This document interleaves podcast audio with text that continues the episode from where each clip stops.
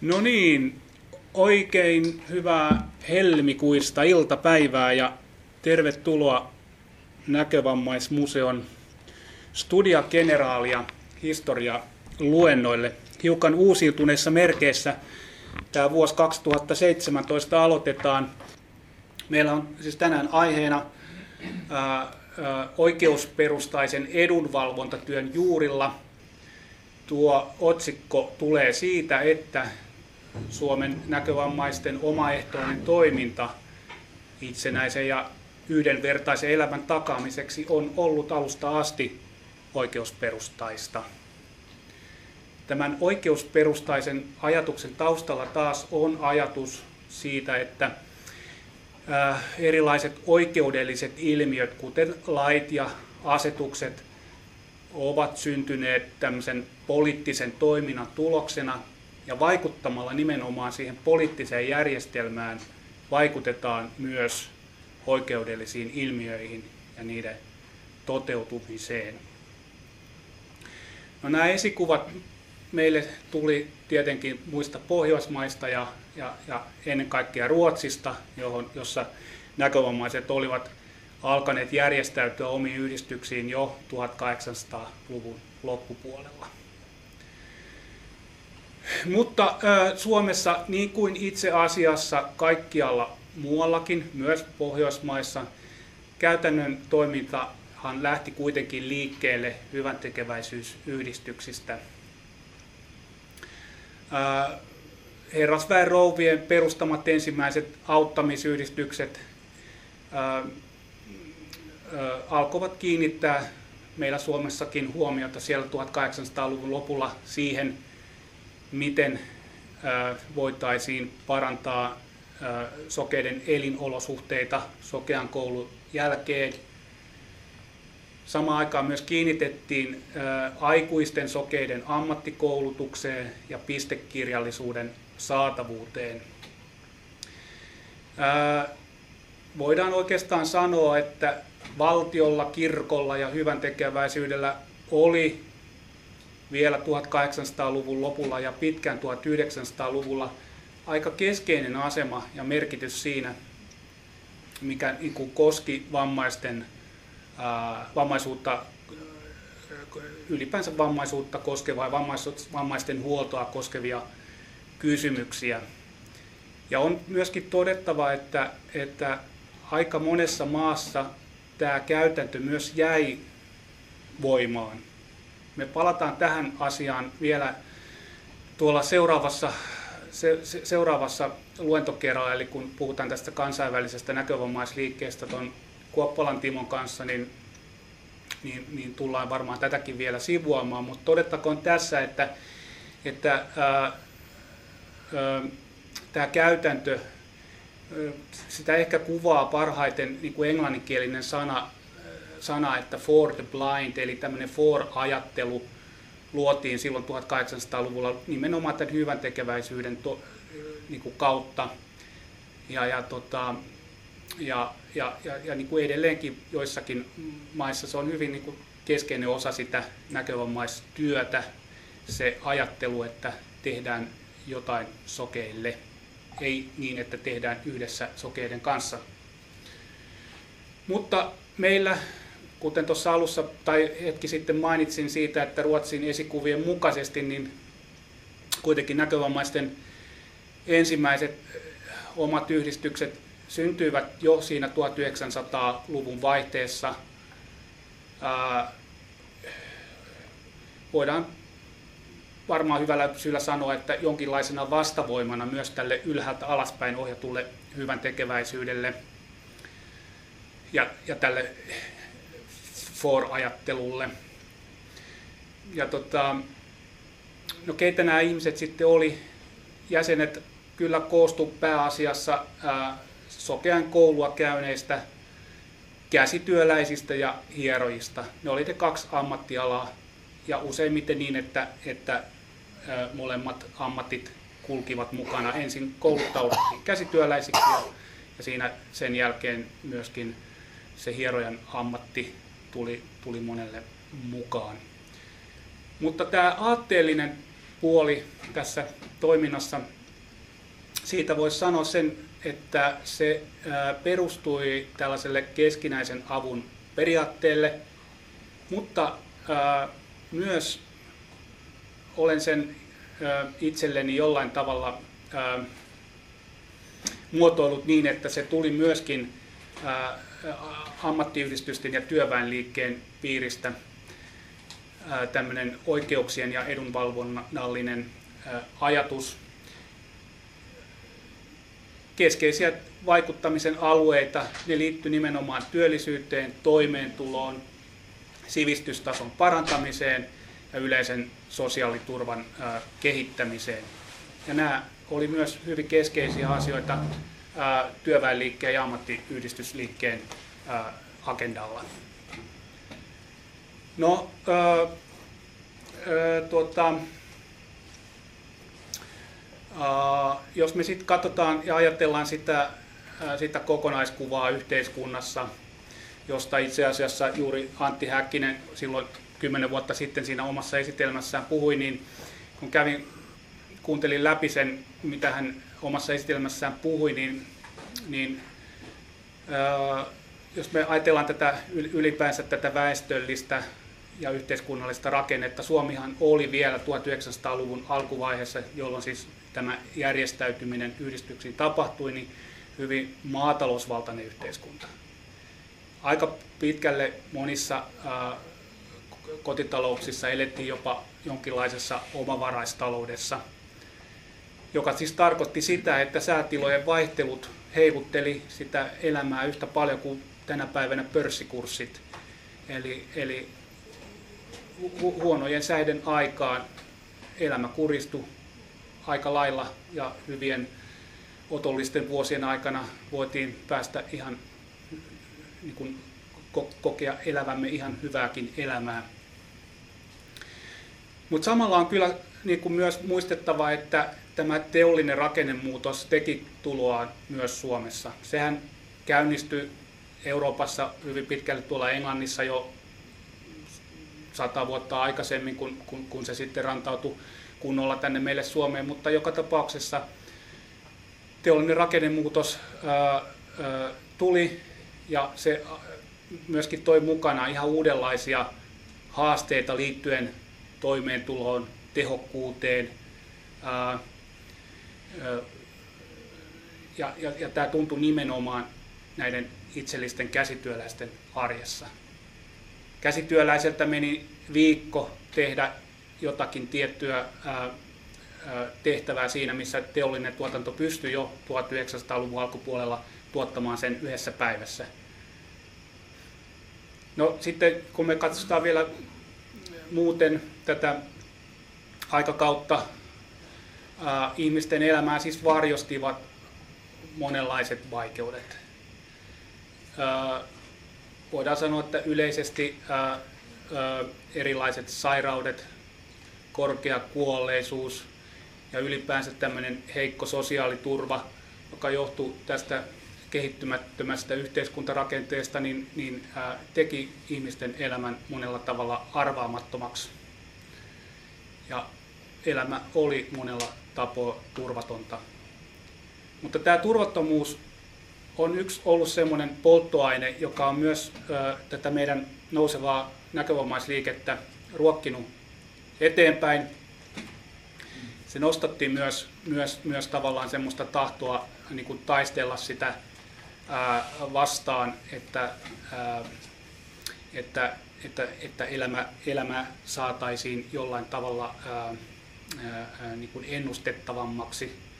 Ja järjestäytymällä ja, ja yhdistämällä voimia se ajateltiin sen olevan ää, mahdollista. No, meidän näkövammaisliike kasvoi sekä alueellisesti että valtakunnallisesti. Sen piiriin ää, syntyi uusia alueellisia yhdistyksiä, ihmisiä tuli mukaan toimintaa ja vuoteen 1928 mennessä oltiin tultu semmoiseen pisteeseen, että liikettä ei voitu enää johtaa ilman, että se jollain tavalla voi, niin kuin uudelleen organisoitaisiin.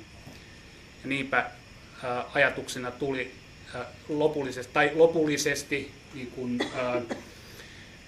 muotoutui se ajatus, että meidän on saatava yksi yhtenäinen ja vahva keskusjärjestö. Siitä oli puhuttu jo 10-luvun alussa, mutta, mutta, mutta näin kauan se odotti aikaansa ja, ja, ja vuonna 1928 se tuli sitten todelliseksi. Ja se on se, josta me oikeastaan niin kuin tänä päivänä, kun me puhumme näkövammaisten liitosta, niin me puhumme siitä vuonna 1928 perustetusta kattojärjestöstä, joka oli silloin nimeltään Suomen, ää, anteeksi, Sokean keskusliitto, joka sitten 1980 muutti nimensä ensin näkövammaisten keskusliitoksi ja nyt vuonna 2006 me, se kantaa nimeä Näkövammaisten liitto. No tuota, millaisia ää, ää, oikeuksien valvonnallisia kysymyksiä tämä uusi kattojärjestö sitten sai ajettavakseen silloin vuonna 1928. On kyllä mentävä parikymmentä vuotta taaksepäin, eli sinne 1910-luvulle. Se ajatus, joka todennäköisesti on syntynyt jo siellä 1900-luvun alkupuolella, kun ensimmäisiä yhdistyksiä, näkövammaisten omia yhdistyksiä, jotka siis lyhyesti sanottuna ensimmäinen oli tämä käsitysten eli Handi Hand 1900 perustettu, mutta erityisesti 1907 perustettu Suomen Sokea liitto. Jo siellä varmasti on ollut keskustelua siitä, minkälaiset asiat on ne keskeisimmät kysymykset, joita tämä yhdistyksen piirissä niin ajetaan, mutta, tuota, mutta ne alkoi kirkastua selkeämmin tuossa 1910-luvun alussa, jolloin tuota, se, mitä itse pidän ehkä kaikkein tärkeimpänä, on se, että ää, ylipäänsä tunnistettiin tämä, niin kuin nykyään ehkä sanottaisiin se, että että mistä tässä vammassa on oikeastaan kysymys. Eli vammaisuuden, siis vammaisuutta kuvaava terminologia on lähtökohtaisesti palvellut lainsäädäntöä. Siis tämä termien luominen ja, ja niiden käyttäminen on ollut niin kuin olennainen osa sitä prosessia, jolla myös vammaiset kansalaiset on saatu yhtenäisen lainsäädännön piiriin. Mutta se olennainen kysymys on ollut se, että missä määrin vammaiset on sit voinut it, päässeet itse vaikuttamaan siihen, niihin vammaisuuden käsitteisiin ja sisältöihin. On, vaikut, niin kuin, on ratkaissut aika paljon sitten se, että miten myöskin ää, ää, ää, heihin on suhtauduttu myös niin kuin lainsäädännöllisessä ää, merkityksessä. Mä käytän nyt tässä nyt sanaa vammainen, vaikka tämä vammaisen, ää, vammaisen termi, sana on vakiintunut meidän kielenkäyttöön vasta 1970-luvulla. Noihin aikoihin 1900-luvun alkupuolella toki käytettiin niin kuin, so, sokeista sokeina ja heikkonäköisistä heikkonäköisinä, mutta silloin kun puhuttiin laajemmin vammaisryhmistä, niin, niin se oli aika kirjavaa se käytäntö, että saatettiin tietysti aistiviallisesta puhua yhtenä könttönä silloin, kun, kun, kun, kun kyseessä oli sokeat kuurot ja, ja, ja, niin sanotusti tylsämieliset, tai sitten vaivaisista noin vielä laajemmassa merkityksessä. Mutta, mutta se on sitä oma aikakautensa terminologiaa. Tämä on ehkä helpompi hahmottaa näin vammaisuuden kautta. Mutta tota, mä otan nyt tässä yhden esimerkin. Mulla on täällä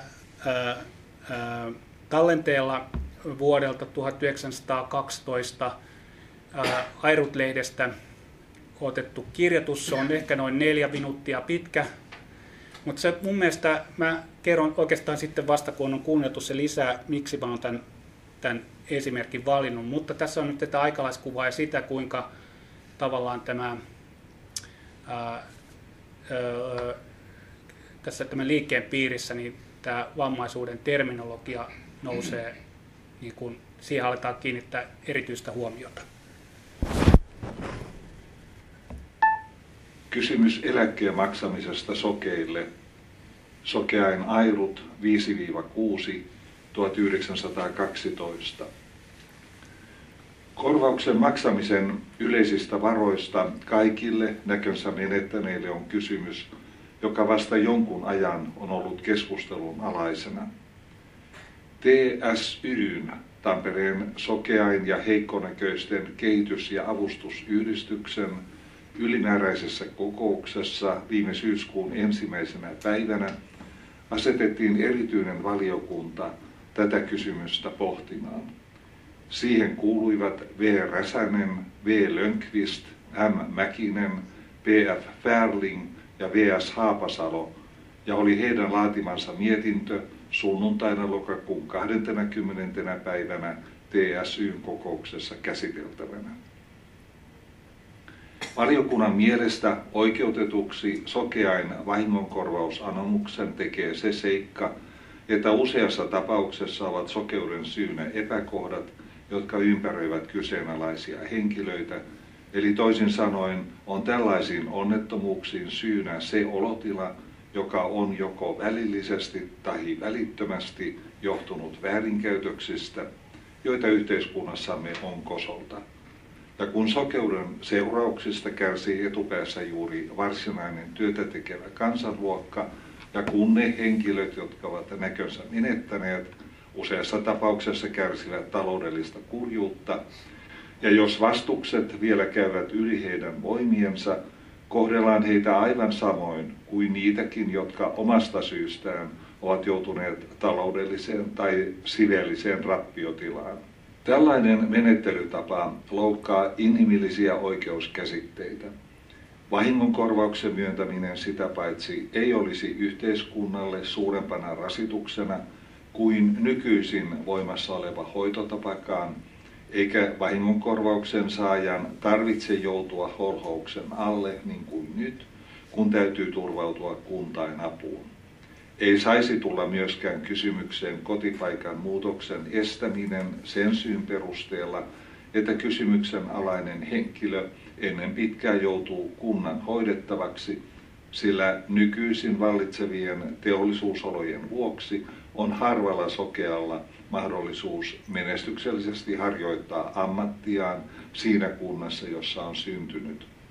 Tällainen vahingonkorvaus vaikuttaisi luultavasti senkin, että entistä enemmän kiinnitettäisiin huomiota sokeuden syihin ja mahdollisuuksien mukaan huolellisemmin kuin tähän asti koitettaisiin poistaa tai ainakin vähentää niitä syitä, jotka yleensä sokeutta aiheuttavat.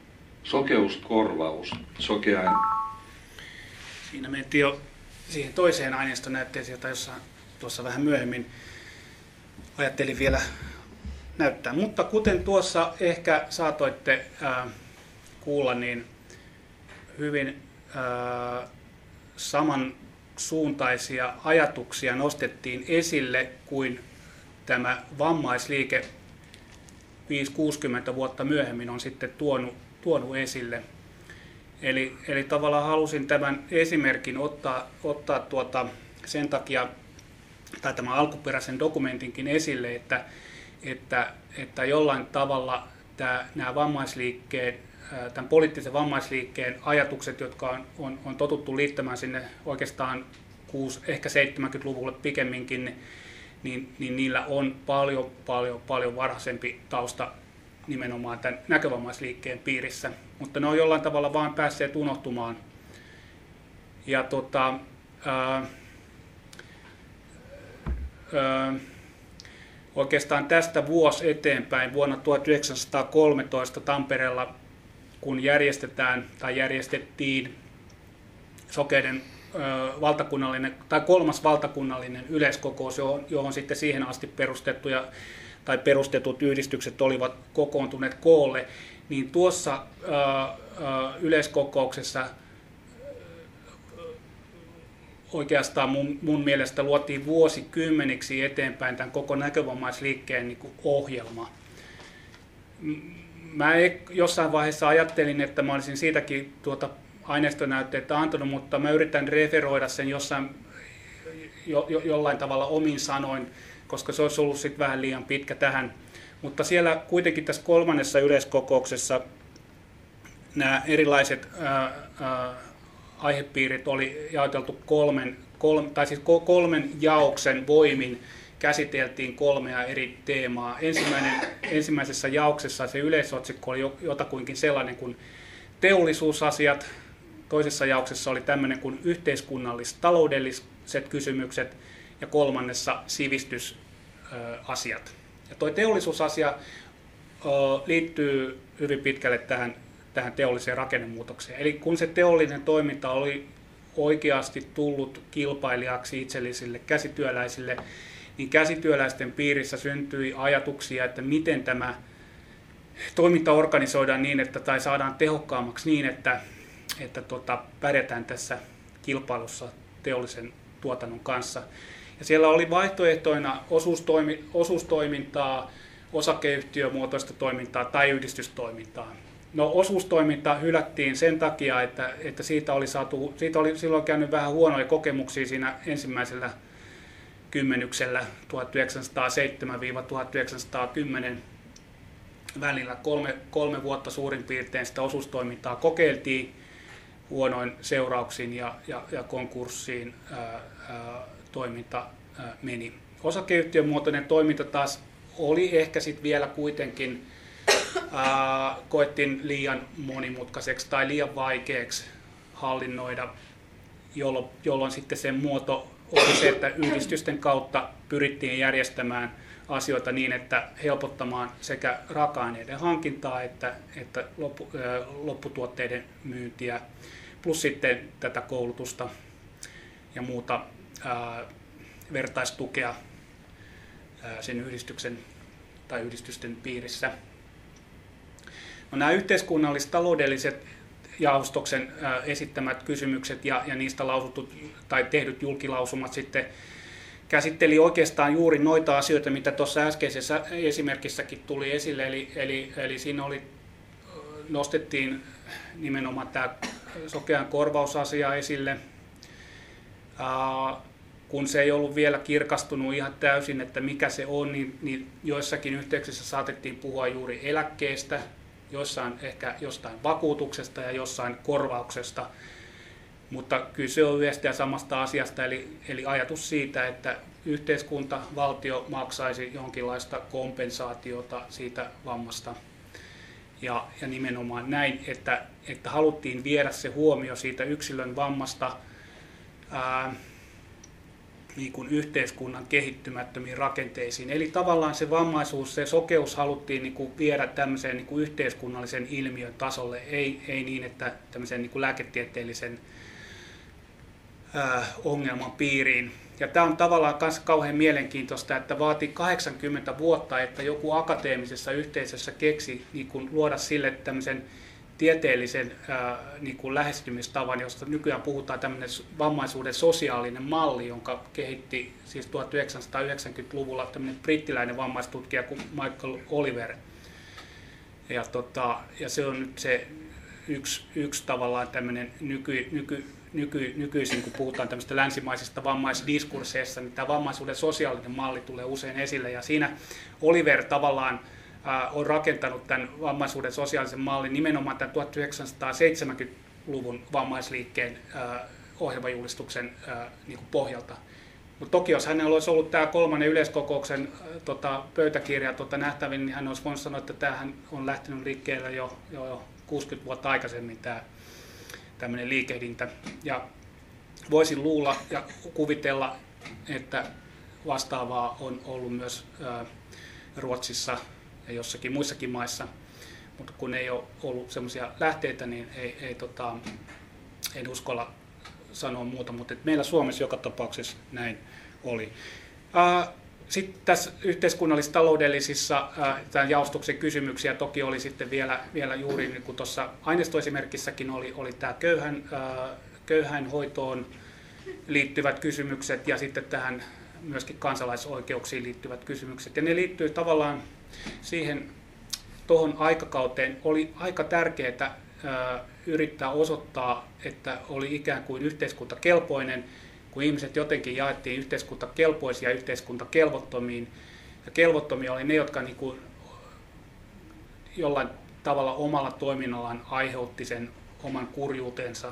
Ja, ja tota, nyt sitten tässä tapauksessa niin se, sen sokeuden ää, ei haluttu, ää, tai haluttiin antaa kuva, että, että jos, jos sille puolelle meinaa kallistua, niin se johtuu siitä sokeudesta, ei niinkään siitä, että se olisi itse oma syy.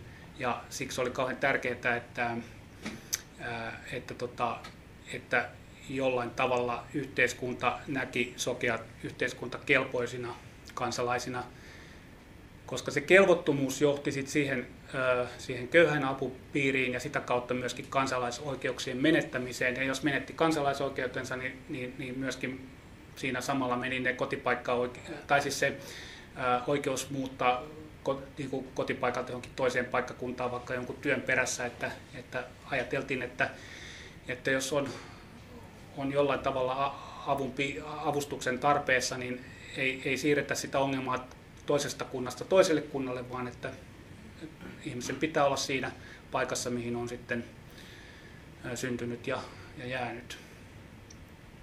No, se kolmas jaosto siitä vielä sen verran, että se liittyy nimenomaan näihin sivistysasioihin ja, ja tota noin, niin siinä oli jo montakin kohtaa, mutta kaksi ehkä sieltä voisi nostaa esille. Eli, eli Sokean kouluthan oli kouluja, joissa tähdättiin kuitenkin siihen ammattiopetukseen enemmän kuin tällaiseen tämmöiseen, että ää, e, e, e, niin kuin henkisen työn aloille, jossa, jossa, joka myös tarkoitti sitä, että, että päivässä tai viikko-ohjelmassa tai lukujärjestyksessä tämmöisiä työpainotteisia oppiaineita oli, oli, oli tosi paljon.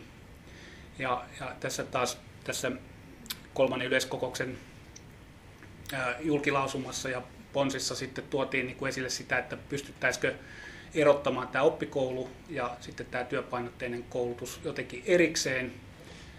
Ja siinä samassa yhteydessä sitten myöskin se, että miten voitaisiin järjestää niin, että yhä useampi opinhaluinen sokea päät, pystyisi päätymään myöskin myöhemmin työelämässä henkisen työn aloille. Ja ne on kysymyksiä, jotka varmaan edelleenkin on, on, on, on nykyisenkin näköomaisliikkeen agendalla ja, ja, ja, tota, ja joskus, joskus tavallaan on jännä huomata, että historiassa on, on aikoja, jolloin puhutaan ihan samoista asioista kuin tänä päivänäkin. Mutta tota, eteenpäin on elävän mieli. Tullaan tähän Sokean keskusliiton aikakauteen, eli palataan sitten takaisin tähän mihin tuossa hetki sitten jäätiin vuoteen 1928. No se ensimmäinen kärkihanke, joka sitten täältä varhaisemmilta vuosikymmeniltä tuli perinnöksi tälle uudelle keskusliitolle, oli nimenomaan tämä, tämä sokean korvausasian eteenpäin vieminen. Se haluttiin saada lakiin. Ja, ja, tota, ja ja, ja tota, ää, sitä pohdittiin paljon, miten, miten se onnistui. Siitä oli parikymmentä vuotta jo niin kuin omissa yhteyksissä, omissa kokouksissa ja järjestöissä puhuttu ja siitä oli seurattu myöskin tätä, mitä naapurimaissa tapahtuu ja, ja huomattiin, että siellä se homma kuitenkin etenee vähän niin kuin nopeammalla aikavauhdilla. Ja meillä sitten heti vuonna 1929 Sokean keskusliitto ensimmäisen kerran tekee tunnusteluja siihen suuntaan, että, että jotta tämä asia lähtisi eteenpäin, niin täytyisi ensiksi selvittää, että kuinka paljon sokeita ylipäänsä on Suomen maassa. Kelle kaikille tämä korvaus voisi olla tarpeen. Tiedettiin joka tapauksessa, että sen aktiivi jäsenistön ulkopuolelle jäi vielä paljon sellaisia sokeita ja heikkonäköisiä, jotka olisi voinut tai voisivat hyötyä keskusliiton ja sen jäsenyhdistysten tarjoamista palveluista ja oikeuksien valvonnasta ja, ja vertaistuesta. Mutta ei kuitenkaan ollut ihan selkeä käsitystä siitä, että kuinka paljon sokeita Suomessa ja maassamme on. Ja, ja viimeisin tutkimus, joka siihen mennessä oli tehty, niin oli vuodelta 1901. Eli yli 30 vuotta oli mennyt siitä, kun oli viimeimmäksi saatu jonkunlaista sormituntumaa siitä näistä lukumääristä. Mutta tota, se ei ihan kaksi, vielä 29 sitten tämä asia ää, nytkähtänyt juurikaan liikkeelle. Anomuksia lähti valtioneuvostoon, ja, mutta kuitenkin se ei siinä tästä mennyt enää kuin muutamia vuosia, 32-33, syntyy jo ää, yhteisymmärrystä ja, ja, ja, tuota, ja perustetaan tällainen ää, sokeain huoltokomitea, johon sitten Sokean keskusliiton edustajana puheenjohtaja Einar Juvonen on, on, on siinä komiteassa mukana.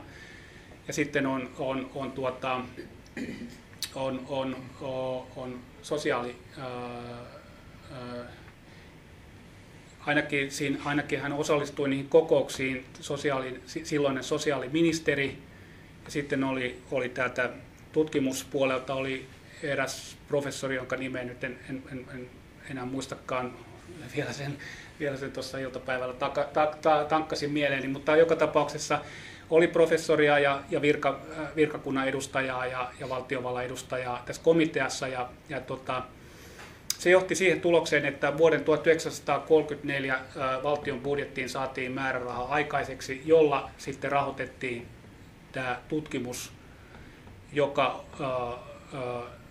joka on itse asiassa tuota, kun sitten tuossa tarka, tarkemmin lueskelin sitä, että miten tämä tutkimus toteutettiin ja, ja näin, niin, niin itse asiassa yllättävänkin niin kuin, hyvin, te, hyvin tehty.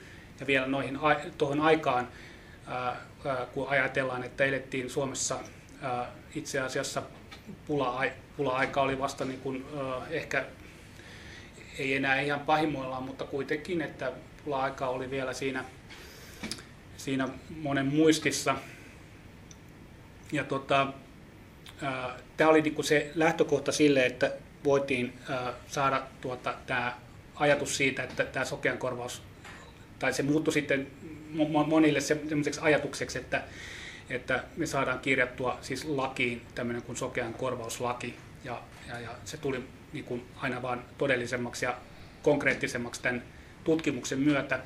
Eli loppujen lopuksi tämä tutkimus toteutettiin siten, että 601 kuntaa, jotka oli, oli se silloinen kuntalukumäärä vuonna 1934, lähetettiin tämmöinen kaavake, jossa tiedusteltiin siis näitä niin peru, niin perustietoja pyydettiin, että siellä kunnan virkamiehet kerää omalta paikkakunnaltaan tietoja niin kuin heidän alueensa sokeista ja heikkonäköisistä, mutta myöskin siitä taloudellisesta tilanteesta, mikä heillä on.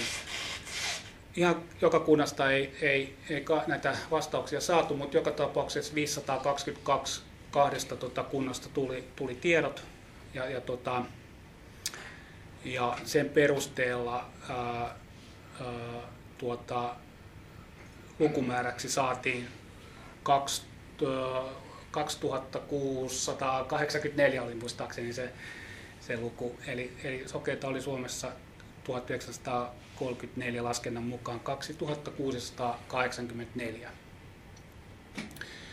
No sitten kun ruvettiin niin kuin vertaamaan sitä sinne vuoden 1901 tuota, laskemiin, niin huomattiin, että tämä absoluuttinen lukumäärä nyt ei ollut juurikaan vähentynyt. Mutta tota, kun sitten otetaan huomioon tämä, tämä niin kuin ajatellaan sitä suhteellisena lukumääränä, eli väestön kasvu oli kuitenkin tapahtunut 30 vuodessa aika paljonkin, niin tota, siinä mielessä voitiin todeta, että myöskin ää, ää, sokeiden määrä oli vähentynyt maassamme, ja siihen selityksenä oli se, että, että tietysti yleiset elinolot oli jossain määrin niin kuin parantuneet, eli oltiin jollain tavalla päästy niiden pahimpien aikojen yli, jolloin, jolloin tota sokeutta syntyy muun muassa esimerkiksi erinäköisten niin kuin epähygienisten olosuhteiden seurauksena, eli tämmöisiä tarttuvien silmätulehdusten ja, ja, ja, ja muiden ää, vastaavien niin kuin kautta. Eli niistä oltiin pystytty, niitä oltiin pystytty jo ennaltaehkäisemään. Plus sitten, että silmälääketiede oli jonkun verran ottanut edistysaskeleita ja, ja joitakin ää, vaurioita pystyttiin jopa niin kuin lääketieteellisin keinoin parantamaan.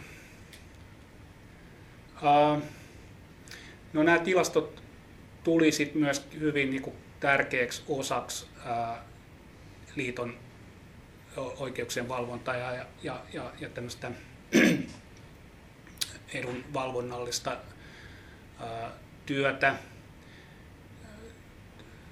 Tutkimuksia tehtiin, muistaakseni sitten seuraavan kerran tuli jo 60-luvulla tehtiin sitten tämmöinen laajempi tutkimus ja, ja sitten myöhemmin meillä sitten 80-luvulla tuli tämä lakisääteinen näkökulmarekisteri, joka on sitten huolehtunut tästä, tästä tilastointiasiasta, mutta totta, joka tapauksessa nämä, nämä, nämä on ollut hy, hyvin niin kuin merkittävä osa sitä, sitä, sitä taustalla tehtävää työtä, jossa on, on, on, on pystytty niin kuin luvuista johtamaan niitä johtopäätöksiä, joilla, joilla, joilla sitten sitä ää, työtä on tehty.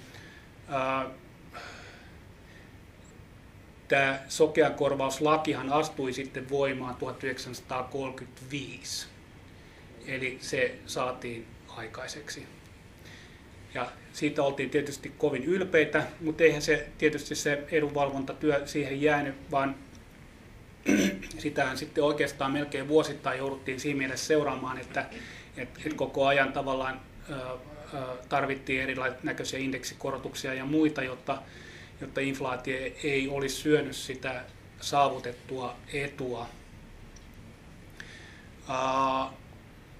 Myöhemmin sitten 50-luvulla tämä sokean korvauslaki muutti nimensä invalidiraha-laiksi ja sen myötä myöskin se laajeni koskemaan muitakin vammaisryhmiä.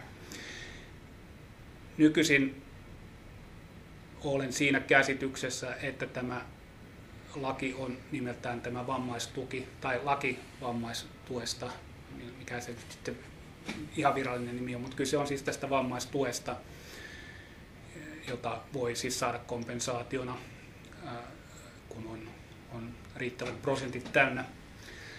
Mutta tota, tästä minulla on se toinen esimerkki siitä, tav- tavallaan siitä poliittisesta vaikuttamisesta, jota tämän sokean korvauslain ympärillä käytiin. Eli vielä 1940-luvun lopulla niin tiedettiin kyllä, että tätä, ilman, että tätä ollaan muuttamassa tätä sokean korvauslakia invalidinrahalaiksi.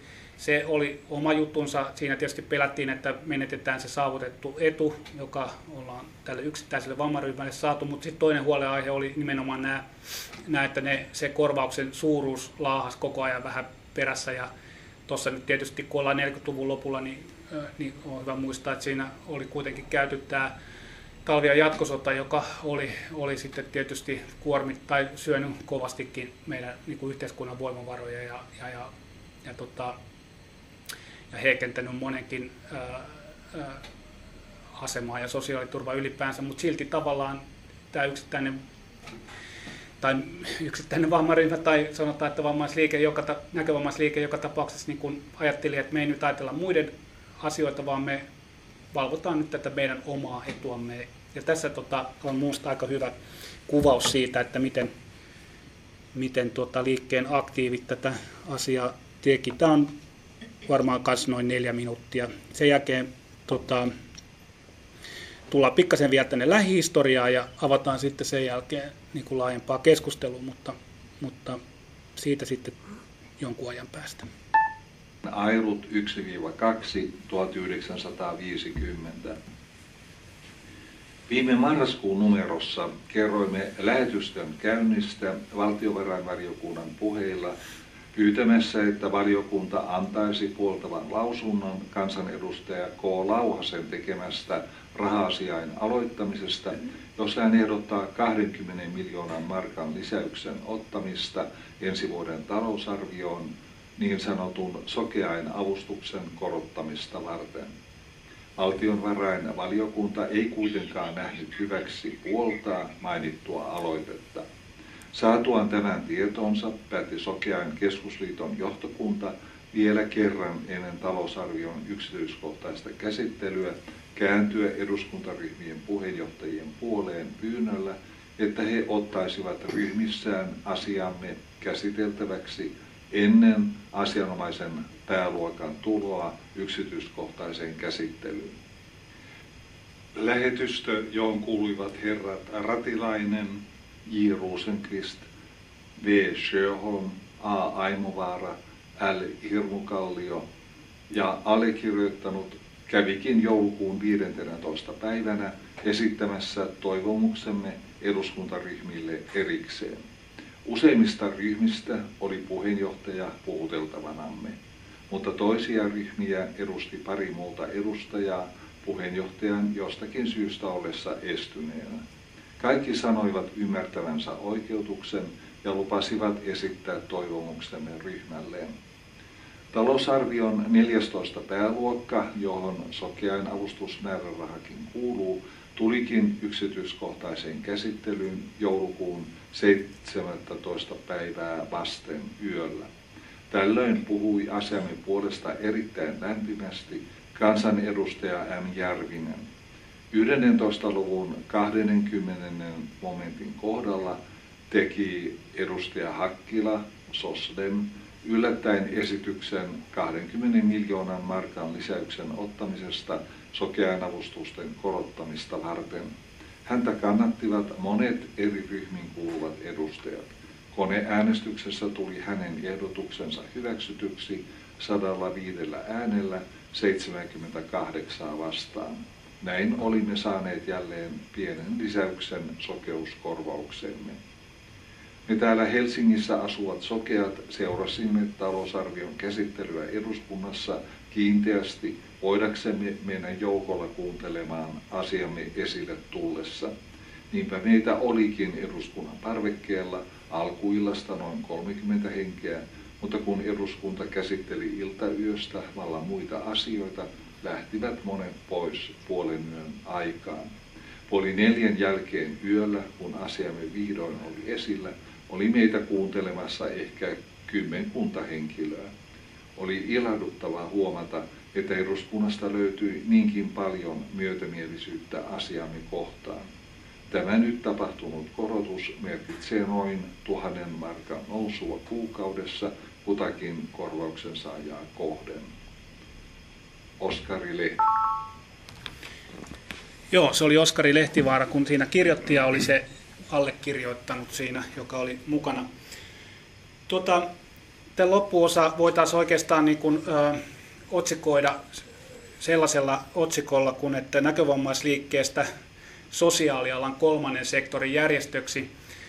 Mä en kovin syvälle tässä aiheessa mene, koska me päästään siihen teemaan tuolla sitten myöhemmin ja viimeistään sitten, kun Sari Lojas tulee meille vieraaksi, mutta, tota, mutta ehkä on kuitenkin jonkunnäköisiä ää, ää, karkeita linjoja tässä tuotava esille. Eli tuota, 1970-luvulla näkövammaisliike koki aika voimakkaan sisäisen murroksen. Tämä toiminta ammattimaistui ja, ja tästä liikkeestä kehittyi vähitellen ammattijohtajavetoinen sosiaalialan kolmannen sektorin vammaisjärjestö. Tämä ammattillistumisen myötä liike ei tietysti ollut enää ihan yhtä haavoittuvainen tämmöisille jäsenten keskinäisille valtapyrkimyksille kuin tässä puheenjohtajavetosessa mallissa. Ja, ja, tota, ja, ja, ja voidaan sanoa myöskin niin, että osa tästä liikkeen vanhasta kaartista siirtyi myöskin tämän uuden tai uudistuneen järjestön palvelukseen toimihenkilöiksi ja asiantuntijoiksi ja, ja, ja sitten erinäköisiin luottamustoimiin. Tämä vastaavan tyyppinen kehitys, jossa niin kuin tämmöisestä ruohonjuuritason liikkeestä siirrytään tämmöiseen ammattimaiseen järjestötoimintaan. Tätä kyllä tapahtui tietysti niin kuin monissa muissakin järjestöissä, että tämä ei ollut sillä mitenkään erityistä näkövammaisten liikkeelle, vaan, vaan, vaan muuallakin sitä tapahtui. Ja siinä oli se hyvä puoli tietysti, että se yhteiskunnallinen ää, ää, ää, tämmöinen vaikuttamisen, vaikuttaminen ja mahdollisuudet kasvoi. Mutta tietysti ne poliittisen toiminnan niin keinot ja tavoitteet myös ne, ne niin muuttuu olennaisella tavalla.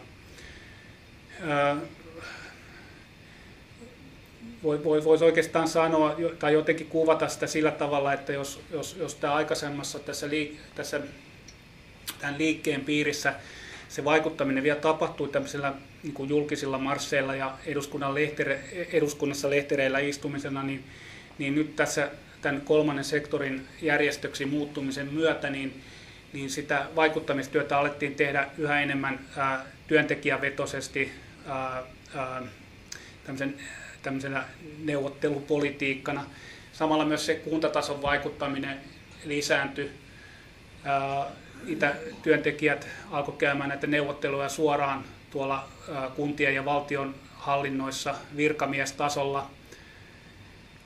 Ja, tuota, ja, ja, ja tuota, ää, mm, voisi oikeastaan sanoa jopa niin, että ää, tai oikeastaan sanotaan näin, että se on mieluummin ehkä jollain tavalla paradoksaalista se, että sitten tietysti tavalla nyt tässä palattiin myöskin tämmöiseen niin perinteisen vanhan niin vammaistyön juurille, eli, eli se, että mikä nähtiin ongelmaksi, niin otettiin hoidettavaksi itse. Ja, ja tuota, nyt tämän uuden toiminnan tavan myötä niin, niin tuota, liitto alkoi niin tuottaa näkövammaisten tarpeista syntyviä palveluita itse ja hankkia rahoituspohjaa näille palveluille. No yhteiskunnan taholla tietysti oltiin myöskin ihan tyytyväisiä siihen, että, että okei, kun te tiedätte paremmin sen, että miten nämä palvelut kannattaa järjestää, niin, niin, niin tehkää ja, ja tässä teille rahat siitä varten. Ja, ja tämä malli ää, niin kuin toimi yllättävänkin hyvin. Meillä voisi sanoa, että meidän kaikki ää, erityispalvelut ja, ää, ja, ja, ja myöskin kuntoutuspalvelut, niin, niin, niin että, että ne ikään kuin järjestettiin tämän liiton kautta ja toim, ää, tota, toimesta, niin oli juuri sitä, että, että, että, että ne ää, se rahoituspohja löytyi sille ja ajateltiin, että te tunnette asian niin hyvin paljon paremmin kuin joku muu, että tehkää se itse. Voisi oikeastaan sillä niin kuin yleisesti todeta, että tämmöisestä kolmannen sektorin järjestötoiminnasta niin, niin tuli hyvin keskeinen toimija, yhteiskunnallinen toimija 70-80-90-luvulla vielä 2000-luvullakin. Ja se oli osa tämmöistä suomalaista yhteiskuntapolitiikkaa ja, ja näin jälkeenpäin arvioituna, että myöskin yllättävän hyvin toiminut. Mutta jos tullaan nyt tähän ihan lähihetkeen ja 2010-lukuun, tietysti tämä 2010-luku on kyllä monella tavalla mullistanut myöskin tätä meidän meidän toimintaa. Eli voisi melkein sanoa, että tässä meidän näkövammaisliikkeen historiassa on ollut kaksi isoa keskeistä murrosta ja nyt tämä kolmas on, on juuri parhaillaan käynnissä ja edessä. Ja se liittyy juuri siihen, että, että ää, yhteiskunnan nämä taloudelliset ja, ja poliittiset olosuhteet on, on, on muuttunut olennaisella tavalla. Jo pelkästään se, että yleishyödyllisen toimi, yleishyödyllistä toimintaa on alettu uudelleen määrittää avustus, avustukset on niukentunut, niukentunut olennaisella tavalla. Palveluita halutaan, että niitä kilpailutetaan. On kaikki vaikuttanut siihen, että perinteiset kolmannen sektorin järjestöt on joutunut tilanteeseen, jossa on, jo, on jouduttu alkamaan ihan uudelleen arvioimaan sitä, että, että mikä on se rooli, missä toimitaan. Myös meidän näkövammaisten liitossa meidän liiton johto on joutunut pitkään pohtimaan sitä, että mihin, mihin näitä niukkenevia resursseja ja näitä uusia yhteiskunnan vaatimuksia, miten, miten ne niin kuin, tulee ohjaamaan sitä meidän toimintaa. Onko parempi keskittyä jonkun pienen sokeiden ja heikkonäköisten ryhmän oikeuksien valvontaa vai, vai tuota, pyritäänkö edelleen tarjoamaan palveluita ja etsimään niille uudenlaisia rahoituskanavia.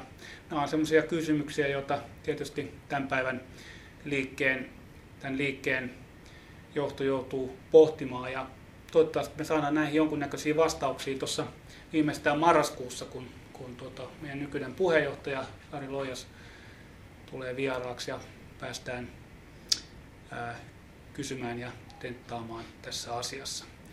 Mutta tota, mä päätän nyt tämän oma osioni tähän niin kuin, si, siten, että avaan keskustelun ja nyt tavallaan kun tiedän, että täällä on paikalla monia sellaisia, jotka ö, on itse olleet aktiivisesti vuosikymmeniä mukana liikkeen toiminnassa ja myöhemmin tämän kolmannen sektorin toiminnassa, niin varmasti tästä nousee paljon sellaisia ajatuksia, että haluatte varmasti oikaista ja korjata ja vielä täydentää noita, mitä tuossa kerkesin tai nyt sain esitettyä.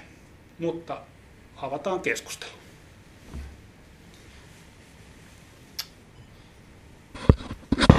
これのせやかせ。